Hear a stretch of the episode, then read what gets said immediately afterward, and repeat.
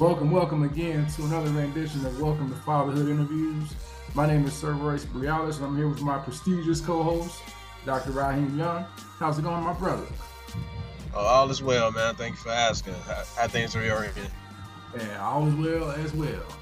So I'm also pleased to announce we have a, a very special guest, uh, Doug Whitewolff. Am I saying your last name right? Whitewolff, yep. That's right. Name, by the way. uh, thank you. Well, it's a it is a made up last name. It was not my, my not the name I was born with. When my wife and I got married, we decided we were making a new family, so we would make a new name. And so my last name was White, and her favorite grandmother's maiden name was Wolf, and we decided we'd be the White Wolves. That's great. you don't come across a lot of white wolves. No, no, no. I've, uh, there are a few out there though. Wow, that's crazy. So uh, tell us a little bit more about yourself, Doug. So uh, well, what do you do for a living and for a purpose, and also uh, how many kids you got and what are their ages? Yeah, so uh, I've been teaching high school math for 14 years. I'm currently on leave uh, to. I've started a business, Transformation Math, and it's a tutoring service. We're starting up a math algebra one group tutoring sessions real soon here, uh, October 23rd, and hopefully gonna uh, fill those sessions. Um, but what I do for a living is I keep doors op- of opportunity open for kids because uh, as soon as as soon as you decide or kids decide or something happens and math becomes something they don't want to do anymore doors start shutting and usually it happens before kids are really aware that those doors are shutting and i want to keep them open and i want them to walk away from time spent with me in a better place than where they were before and so math isn't actually the thing that I care most about. I care most about uh, well-being overall, and uh, so we're teaching mindfulness within the context of mathematics, which is real fertile ground since people have so much anxiety and ill will towards mathematics. It, creates a lot of a lot of good chances to practice mindfulness. Yeah, I, I got two kids, uh, both boys, six and eight years old. Well, almost almost six, uh, a couple weeks away. And they're they're doing great. And uh, for purpose my purpose is just uh, everyone that i interact with i want to walk away with them having benefited from the interaction. That's what most of my day is spent working to make happen that's pretty cool So, Doug, have you always been um, good at math, or like did it come natural to you growing up? Uh, you know, I, I wouldn't say that, yeah, there, there were times that I was good at it, and there was times that I was not good at it. You know, it's a roller coaster. It's it's not real like uh, if you do it long enough, you discover that you always run into roadblocks. Um, it's just how you deal with them. Um, but I, I, I think that in general, I had some aptitude for mathematics. How, how about your sons? Do you see that in them?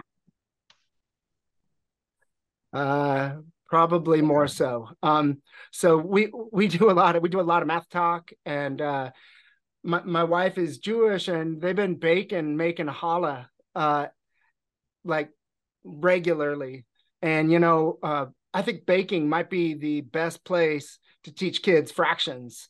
And and fractions are um, what in my experience the the first major hurdle that starts causing trouble for young people in mathematics. So uh, ha- having them understand you know what it is to be a part of a whole and and then multi you know doing multiple uh batches instead of just doing one batch, taking a recipe and doing three times that. Uh, really allows them to play with the math and figure it out within a real hands-on way. And you know, uh, it's one thing to be taught something, but to experience it yourself is is definitely a, a different way of understanding. So I think that's really benefited them. And they're curious. You know, kids are so curious. If you if you start talking to them about something, they'll almost always ask a question and um, so they ask questions about math all the time. So, yeah, they're, they're probably better at math than I was, uh, almost assuredly. I see that's uh their art in the background. I'm assuming. Yeah, that's that's their art. Yeah, uh, I got to get some new art up because um, it's it's a a couple years old. Some of it. yeah, no, it looks great.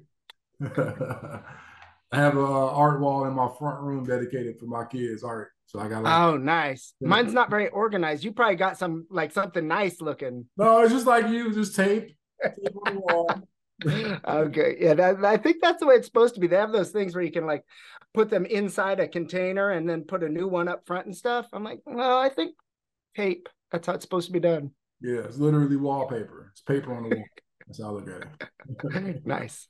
So uh, and they get to see it all the time then too, which is fun. Yeah, and they always want to improve on it. That's how my kids are. Like, ah, yeah. Better. So uh, it's motivation. So uh, tell us, the um, you know, how how has your teaching uh, background? How has that helped you uh, as a dad? Oh boy! So I've I taught been teaching high school the entire time I'm uh, I've been teaching, and uh, uh, it's different than you know when you got a toddler um, so so when when I started experiencing some of the things that a, an early father gets to experience, I, I don't think that teaching helped me in any way. Well, uh, okay, maybe one. I'm pretty patient um because you know high schoolers they have an amazing ability to uh uh test the boundaries of one's um limits and uh so I, am pretty patient with my kids, and and I think that's helped me. Um, and uh, knowing that right now, I, I've heard something before, and I think it's probably accurate. Small kids, small problems. Um, so uh, I, I know that there, there's more uh, uh, strains to come, but I think that fostering their curiosity is another thing that I I, I try to do quite a lot. Uh, make sure we're asking them open-ended questions, you know, so that so that they get to explore their own ideas, and and then we play with those ideas together.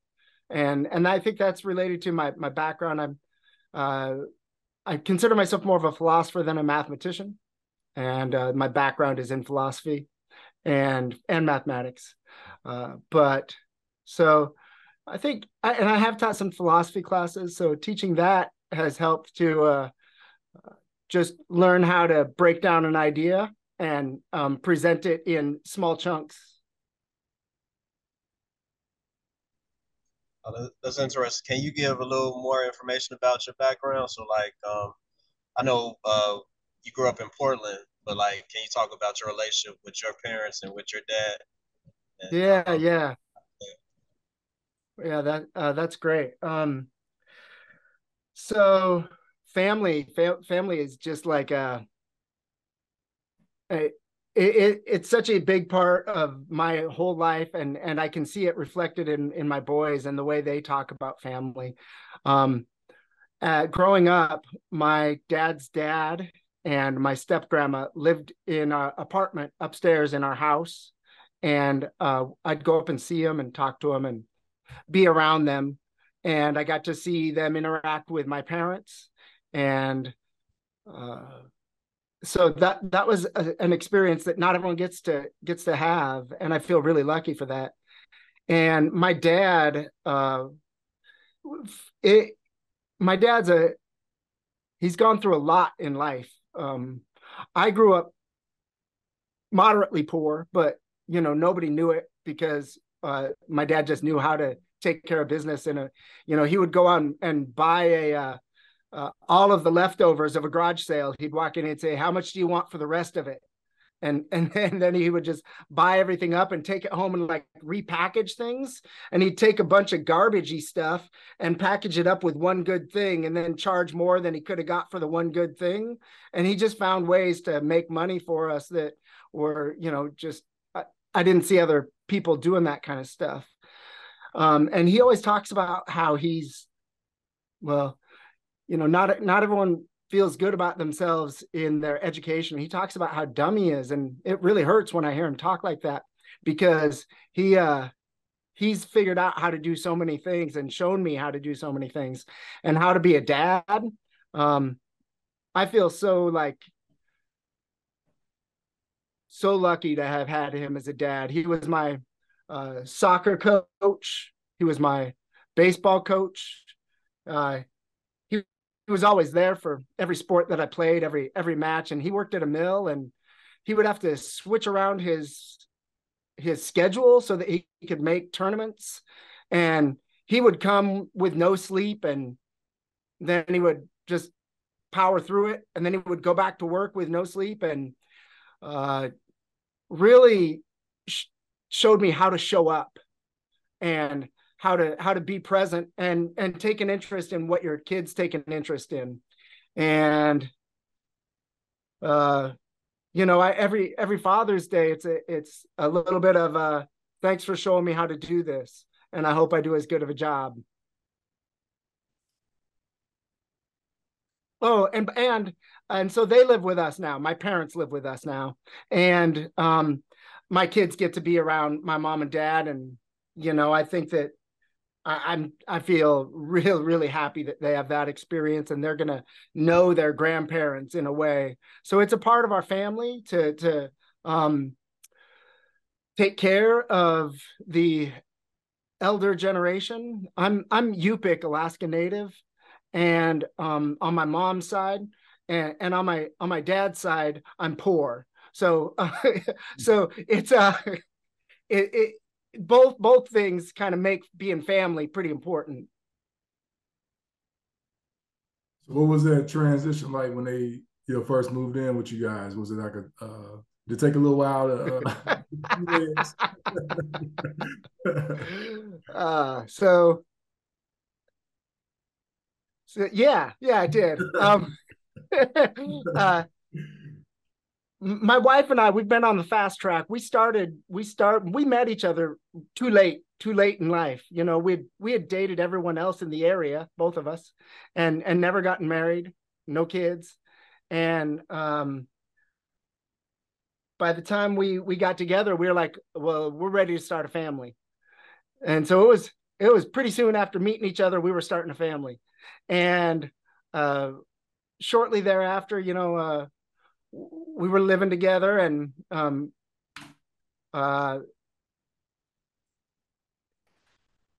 it, it just it, it i wanted to be in a situation where i could be around my my larger family you know my my new family and and my my old family too and so i i was talking to my wife about moving into a situation with multi-generational living and um she's she's not from a culture where that makes sense. It's not part of their traditions. And uh, I we decided that my sister and her spouse would move in with us as well. So we moved into a house. Um, it was my my wife and I, our son. She was pregnant, so one was on the way. Uh, my my sister and her spouse, and, and my mom and dad.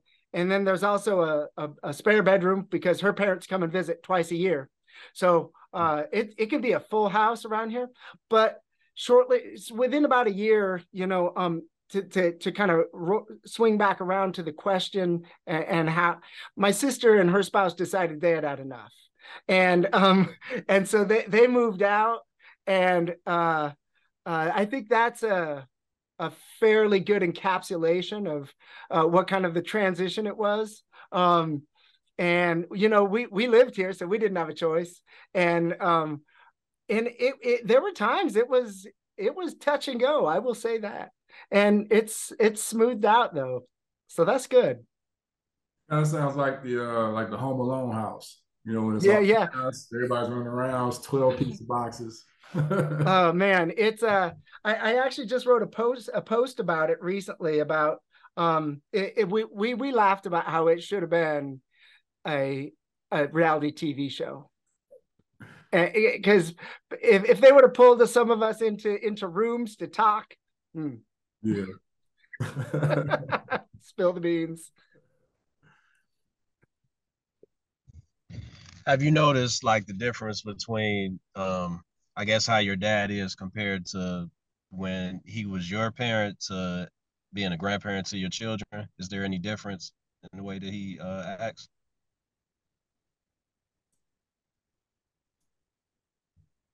Yeah, yeah, it's different. You know, um when growing up, everybody I met from that knew my dad when he was younger said the same thing. Your dad's the toughest person I've ever met. And he it was a different generation, different times. He liked to fight. Fighting was just a thing that he did. And uh he fought with his friends. He fought with just anybody who would was willing to fight. He should have boxed, but uh, I don't know. Um, so uh, he's softer now, and and he's uh, he's able to uh, let things go a little bit more than than he was before. I remember uh, on a lot of occasions hearing, "Just don't do it if you're not going to do it right. Just don't do it." and uh that you know is the weeds pulling weeds man you got to get the root or it doesn't work and he, he knew that and he didn't want me pulling the stems off those weeds because it was just going to be a problem for us later and you know uh he's not wrong yeah that's that, that's good information that's good advice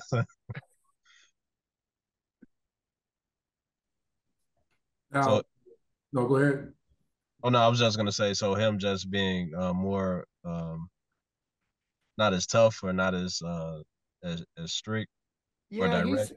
He's, yeah, he's he he's softer and and he uh you know, I remember him um when, with our second our second boy. Um we would put him up on the on the counter and in one of those like bouncy chairs that lean back and and when they're just little and they bounce. And he would just sit and bounce him. And I don't remember him having that kind of patience.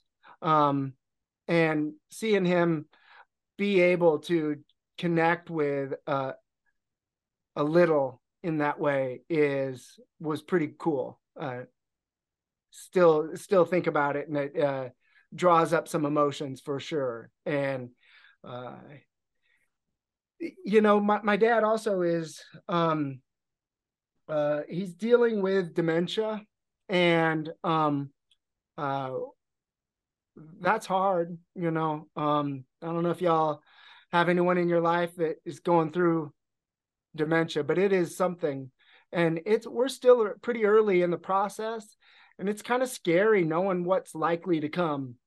And on the one hand, uh, you know, it's going to have to if it doesn't come, it's because he passes before, you know, he looks like he's going to. He's a healthy guy. I mean, uh, like he's he's 80 and he's he does basically all of the yard work around our house because he just stays outside and does stuff and mows the lawn and carries things around and he physically he still is the t- toughest guy I've ever met uh, you know and uh and but but mentally it, I see how hard it is, and it's starting to get harder for him when he knows he sees it's happening, um, and and seeing how it inter- interacts with my mom as well. You know, that's that's hard stuff. Being a primary caregiver for um, somebody who who's going through dementia. So. Yeah, I'm going through something real similar. My my grandmother, she's uh 80, she'll be 86 in a couple of weeks, and uh she's dealing with some of that uh, dementia uh, stuff too, where you know she she might forget, you know, that we just had a conversation. So uh, I can understand the, the, that that being tough, you know, dealing with that, you know. Yeah, they're yeah, still them, but they just they might forget sometimes. That's it. Every now and then, it like so it'll happen in such a sweet way. Like uh, I, I took him to a Blazer game, and uh, he he must have said thank you 70 times. And and you know it's like uh it was clear that he really meant it. He never would have said it that many times if he didn't feel it. He just kept feeling it. So so so i i try to really uh embrace the sweetness that can sometimes happen with with dementia as well because it can it can you know it's never the same from moment to moment That's mm. part of what's scary about it. Yeah, you just gotta be patient. That's the biggest Yeah. thing. Yeah. Well, I, I'm sorry that your your your grandma's going through that, and and thank you for being there for her whenever you're with her. You know. Yeah. Now I was gonna echo the same sentiments to you. So yeah, thank you for that. Excellent. Yeah. Um, taking care of elders. That's taking care of elders. yes, they call it the second childhood, really. Yeah. Right. Um, how how have your kids been? Um, like you know, the, the pandemic went, the, camp, the pan, pandemic left. How uh, did you see their development during that time? If you have to think about that time. Yeah. Yeah. Uh. Well, that time was, you know, like like from almost everybody. That time was full of so much more than just the pandemic because life just kept happening. Yeah. and uh, uh, so our our oldest was in kindergarten um, for the full year of of I'm sure the same for your kiddo uh, for all year long he wasn't in school he was home and then at the end of pre-K at well he as well he couldn't go into the the daycare that we had him at and um so like I said, I've been teaching for 14 years. My my wife is an English teacher in middle school.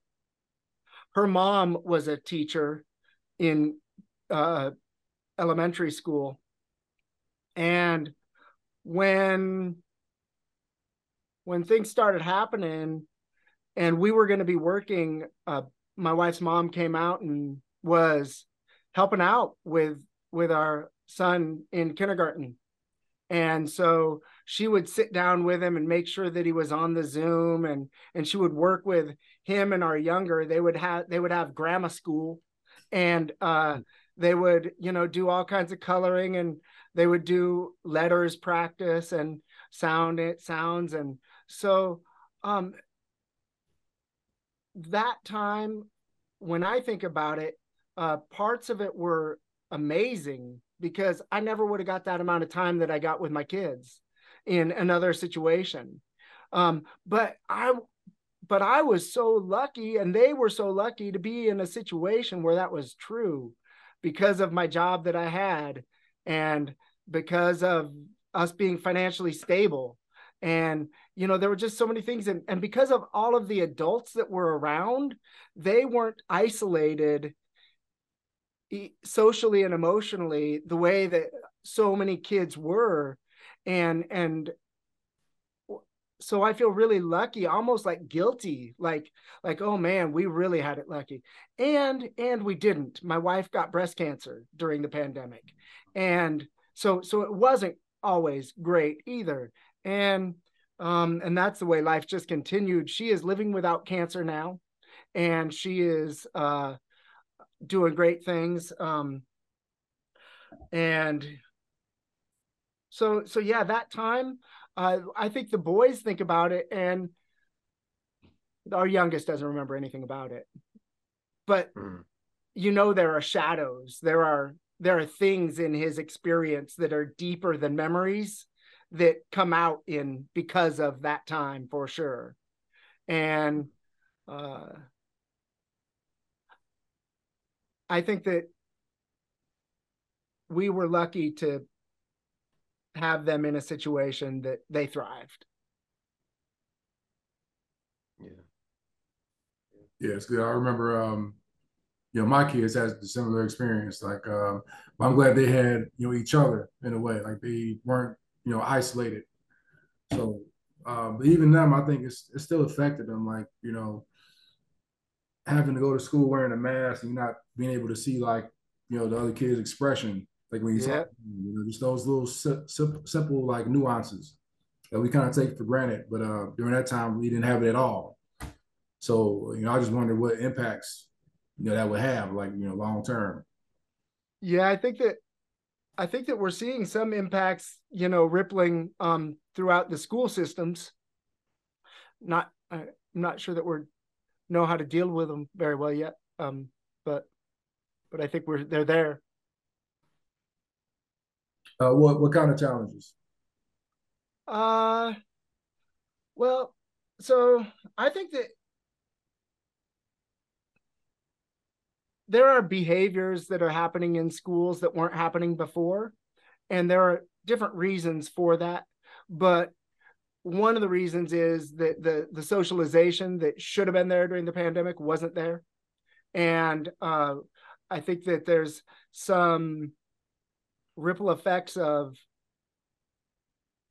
we just don't know how i think that there might be some effect on kids of we just don't know how stable things are i mean you know for if for for a decent portion of young people's lives things were really really rough and confusing and uh and that kind of instability surely uh, plays out emotionally and psychologically as you as you were saying with the masks. But uh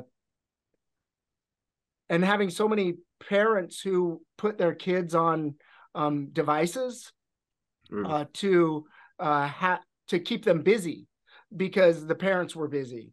And um so i think that one thing that's happening is we're at, we're seeing more uh addiction to devices. I mean the the people who develop apps are real smart they are mm-hmm. smart people. Like like they they work with psychologists to make sure that that the dopamine is hit just right so that so that you want to come back and do it and not get off and keep playing and doing whatever it is. And when we've given young people access to those because we weren't able to take care of them and be with them because work was there, then um, it's gonna it's gonna have effect, and and kids are having a hard time with with devices right now. Um, we see it with with our oldest, you know. Uh, all kinds of stuff on the bus. Everyone's using their devices, their school issued devices, where they can um, play games that where they set up before they leave the school, and then they can play the whole way home. And um, it's it's just not super healthy. No, it's not. Yeah, I think during that time it was a lot of, especially like um, from school, like the school aspect where it was remote. Um, I feel like a lot of students missed out on, you know, a lot of education. Um, just sitting in front of the, you know, the computer. I mean, I understand like schools they did what they could, but still it's not the same as being in the classroom. Yeah, you got that right. You know, uh, and and part of it was teachers weren't trained to teach that way. Um, exactly. Yeah. It it when I was doing it, I I I discovered I was a weirdo I discovered, oh man, I like this. This is this is for me. And so uh, th- my business is the result of me discovering I liked teaching remotely, and that we are. W- the, the thing that happened during the school year, you know, during the pandemic, that's not the way remote learning should be. Remote learning can be really, really amazing and mm-hmm. uh, there are lots of things that I think that are coming um, that we need to uh, maybe reconsider what our classrooms look like. Um, having one teacher teach to 30 kids who are at vastly different levels, all talking about the same thing, doesn't make a lot of sense to me. But um, figuring out how to have a balance with technology is going to be key too, because it can't all be there. Too many relationships are just too important. Yeah, for sure. So I, I want to switch uh, switch gears a little bit and ask you this um, this question. Earlier, you were saying that um, you took your dad to a Blazers game. How do you feel about the uh, Damian Lillard trade? Ah, I'm happy to talk about this. Listen, the the I the Heat were not offering the right thing. It, you know, Tyler Herro is, is I think he's going to ball this year. I think that that's going to be great for Tyler and wherever he ends up because it doesn't look like the Heat want him to me, but they're not, they can't deal him. So it's not like Portland was um, driving too hard of a bargain. It's just the market's not there for Tyler Herro. Um, and I I'm I love Dame Lillard. I am not going to even try to deny that. He has meant so much to the franchise. Uh, he he deserves a statue. And um, that said, it was time to move on. And you know, he had to be the the uh the adult in the room and say, "Hey folks, it's time for me to go." And then the Blazers, I, I didn't like the way they dealt with uh not being upfront about it. And I, I, see from the business perspective that it makes sense though. You can't just come out and say, "Yeah, you're right, Dan. We got we got to get you somewhere," hmm. because then his his value goes down. If everyone knows you're trying to get rid of him, his value goes down.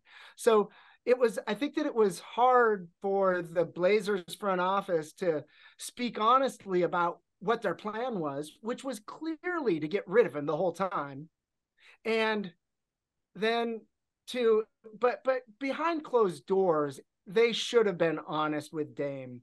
And it doesn't sound like they were.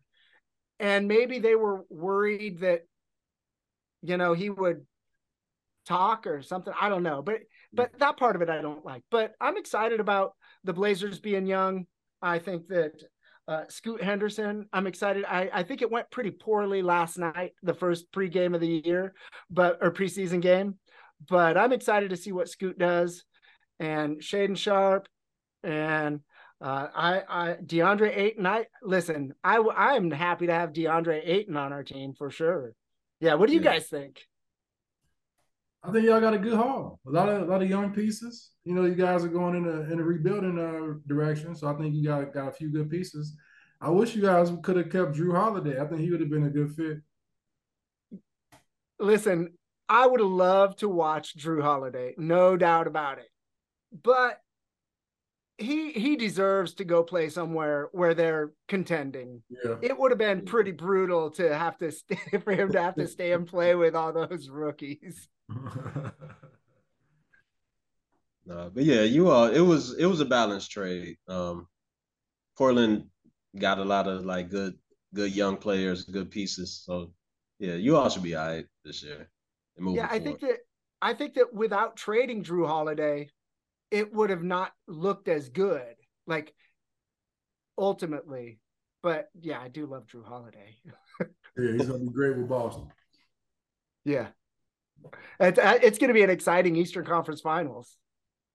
It should be. Uh, I, well, I kind of like Philly still. I think Philly still has something to say about who's going to be in the Eastern Conference Finals. Uh, but I guess it depends on what you get from Harden. Like Harden is the wild card if he's even going to play with Philly. So I don't know. Man, I I, I just don't see. I I think he's hard to deal. Yeah. Yeah. Yeah, yeah. I, I mean, I, they, they talked about, I've seen the trade about the Heat, and I was like, that does not look like a good fit to me. Yeah. Because him and Jimmy kind of need the ball. So, yeah. Yeah. Yeah. So, no. and I'd for sure rather have Jimmy Butler on the court for me. Even with the hair, the, uh, what's that new dude? I, I like it, man. Hey, man, just do something different. Yeah, switch it up. It's time. hey, whatever floats your boat, Jimmy. but uh, the next question I got for you, Doug, is actually um, it's actually a question I already asked you. Uh, the question was, uh, what does fatherhood mean to you? You gave me a real short and sweet answer. You said, uh, showing up in the moments, in the moment to meet the needs of my boys. It's real short and sweet. Uh, can you elaborate on that a little bit more? I, I can give you a little more than that. Yeah. So for me, um, you know, I, I I practice mindfulness. It's a it's a part of my life, has been for a while. And uh when when it's easy to be with your kids, you know, when they're happy and and you're doing your thing and they're doing their thing and you're having fun together, that's great. when it's rough, when your kid's throwing a tantrum, when when things are, you know, when when when it's hitting the wall, showing up then and really being present, that's why I work out hard. that's why I meditate. That's why I take care of myself. That's why I try to get a good night's sleep. Because if in that moment when my kids having an emotional breakdown, I can be stable for them and I can talk them through the experience that they're having, not pushing it away, just being real with it. Yeah, you are you are upset right now and I can understand why you're upset and staying staying level and making sure that my voice doesn't start getting louder and higher and and start sounding like just like he does and that's the kind of presence that i think being a, a dad really comes down to is when they need it the most. And breathing with them and saying hey we're, we're just going to control our breath. We're going to breathe. We're going to take some deep deepen that breath a little bit. And when nowadays, you know, both of them, when when something's going wrong, they'll just drop into the breath. And that that's when I look at I go, yes. Yes, that's I I celebrate that because if they can show up for their partners and for the people who they love in the future in those times of difficulty when their partners are freaking out or their kids are freaking out or or their coworkers and are having those emotional strife then then they can share that love and and that love's going to come back to them because that's just how love is and so being present to in in every every one of those tough moments that's that's what being a dad's about to me and walking over to the window, walking over to the window and looking out at the trees and breathing together when we're having a hard time. Oh, that's cool. That's cool. All right. Um, I know we're getting close to time, so I have one last question for you. Um, if you can give advice to a, a new dad or a young dad, or or just a dad in general, what would that advice be?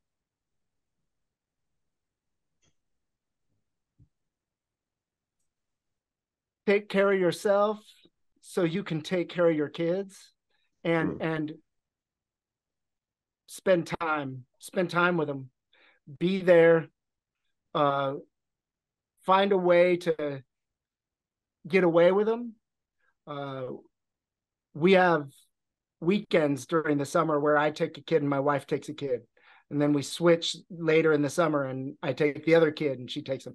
We go camping. They usually go to a hot tub resort uh, place. so so spend time with them, get outdoors and do stuff and encourage them to pursue things they're interested in. I have a real hard time with that. I want them to I want them to do this and I want them to do that because I, I think it's great. So encourage them to explore and be curious. Be curious with them. That's cool. Well, I have one last question. Uh, this this is the last one for real. yeah, you, you can ask questions all night, man. You're good. Uh, okay. Who? Um. Well, do you have a favorite uh, philosopher? Ah. Wow. Um. It's changed over time. Um. Uh. My background is um, in history and philosophy of math. So so that that was something I was really into for a while. Um, and now I'm more into ethics and um so the, I'm gonna pick someone who you who I I don't know if you'll be like, oh, that's a philosopher. Yeah. Um mm. it's Sam Harris. Um, I think Sam Harris is uh, uh, he, he approaches problems in an interesting way. he uh, I think he's got a pretty balanced. Um, he recognizes when he's got biases, which is is hard to do, and um, I think that he he actually listens to um, sometimes, not always, uh, listens to the the the someone he's dialoguing with and um, being able to at least reflect and and show that you understand the other side is I, I think is valuable. So and also you know uh, he he does uh, he has a meditation app that I use and I think it's it's really valuable too and um, so there, he's got a lot of stuff going on that I appreciate, not just philosophy. cool, good stuff. What, what about you? You you have a favorite philosopher? Uh, yeah, I do actually. Um, uh, J. Krishnamurti. Um, yeah. There's a couple of people I like. Um, so Krishnamurti is probably the, like the tip top for me. Um, mm-hmm. I got into like Alan Watt stuff, kind of a lot of like modern uh, philosophers. Uh huh. Did you uh, say Adam or Alan? Alan. Okay, Alan Watts. Yeah, yeah. Yeah. Um. But yeah, those, those two are probably like the the main ones. But uh Krishnamurti is the my favorite favorite. All right. What about you, Royce? You you read philosophy? Yeah, I dabble a little bit. I would say uh for me, I'll probably say Socrates would be uh right. my pick. If All I could go like a more newer age, uh, probably Neville Goddard would be uh, up there for me. All right. I don't know Neville Goddard. Yeah. Yeah, look him up on uh on YouTube. We got a bunch of like oh. lectures. Yeah. I will do that. Cool. Yeah. But uh Doug, thank I just want to give you a chance to, you know, uh, plug mm-hmm. your transformation math if you want to uh, take the soapbox. Yeah, yeah. So so one thing we're really doing that I think is different is focusing on mindfulness and attaching mindfulness to mathematics because like like we were talking about before we came on, it was math is a fertile ground for negative emotions. And and negative emotions are really one of the best things you can use to practice mindfulness with because they're so powerful they're potent and we and we and we can we, we feel them right away. And so when those negative emotions arise, um, what's usually happening is it, there's fear associated with not knowing and not knowing yeah that's scary stuff uh, you know in the course of history not knowing was a dangerous thing. And and so you know, there's a reason why fear is associated with not knowing. But now it's not like that. Not knowing is different. And it's it, we're safe when we don't know. And so it's important for us to be able to use our bodies, use the breath to tell our brains that we're safe. So the brain can reinforce, go, oh, we wouldn't be able to breathe like that oh, so deeply if if we weren't safe. We would be running. And so so when the brain then recognizes that the body is telling it that it's safe, it can then reinforce that and the whole nervous system can calm down. And then you're in a place where you can learn because when you're you're activated you're not in a place to learn. Your brain shuts off the important parts of memory and learning. So so you've got to be able to come down from that if you're going to learn. And that's the thing that i'm excited about helping students and young people come to understand is that actually that fear is just an indication that you're about to learn something, my friend. You are right on the edge of learning. And once you can reframe it and see the not knowing as about to learn, then you're in a place of like a, a situation that is positive and not negative. And and then they can take that same experience of negative emotion, usually triggering the habitual response, and open it up to relationships so that they can have positive interactions with people, even when other people are um, heightened. And and then and then they can bring them down in the same way that I try to do with my kids. That's powerful. powerful so, we're so we're we're we're doing some uh, group tutoring sessions October 23rd, and it's it's out there to be signed up. Transformationmath.com. I'm on LinkedIn and Facebook. Awesome. Yeah. Again, uh, thanks for uh, your wisdom and your expertise and uh, sharing your story. Uh, definitely, we'll get a lot of value from this. Definitely, thank you for your time. Hey, thanks both of you. I've appreciated being here. It's nice to meet the two of you. And uh, Dr. Raheem, we'd be remiss if we didn't uh, put this in the Hall of Fathers. Now, we used to have the Hall of Fame, but now we have the Hall of Fathers. Can we put this one in the Hall of Fathers, Dr. Raheem? Oh yeah, for sure, for sure. This, this is a good interview, Doug. And you said this is your first time doing. Oh yeah, podcast? yeah. So what okay. what jersey number would you have? What would we uh raise it up? Is it the Rose Garden still? It's something different now, isn't it? Oh man, it should be the Rose the Garden. Moda, it's like the Moda. It's Moda Center now. Yeah, ick.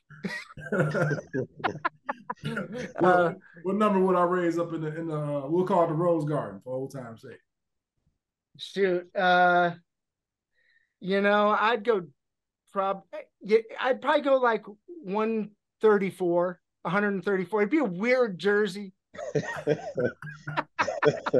one of a kind. That's all that is. yeah. We got 134 in the rafters. We book it. so that, that's a unique number. Why 134? Uh, it's what I wrestled in college. Oh, okay, I got you. Because you know it's got to have something to do with sports, and that's just what I did longer than anything else. So plenty of pin downs, I, I, I suppose.